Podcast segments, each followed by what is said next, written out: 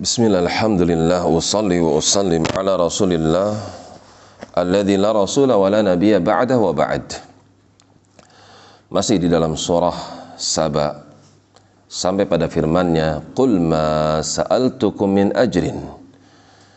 Sampaikanlah kepada mereka orang-orang yang menentang tersebut Ya Muhammad sallallahu alaihi wasallam Ma sa'altukum? Aku tidak pernah menuntut kepada kalian min ajrin berupa upeti. Fahuwa lakum. Apa yang aku sampaikan berupa wahyu lakum. Itu gratis untuk kalian. Beliau hanya menunaikan amanat tidak mengharapkan imbalan.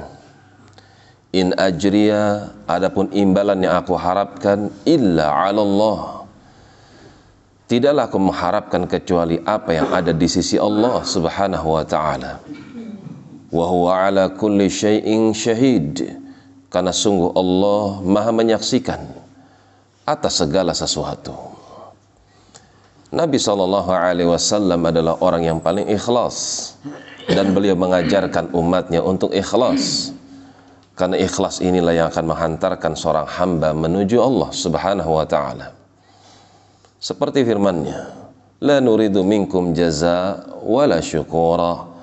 Manakala kami memberi, kami enggak pernah mengharapkan dari kalian balasan. Dan kami pun tidak mengharapkan ucapan terima kasih daripada kalian.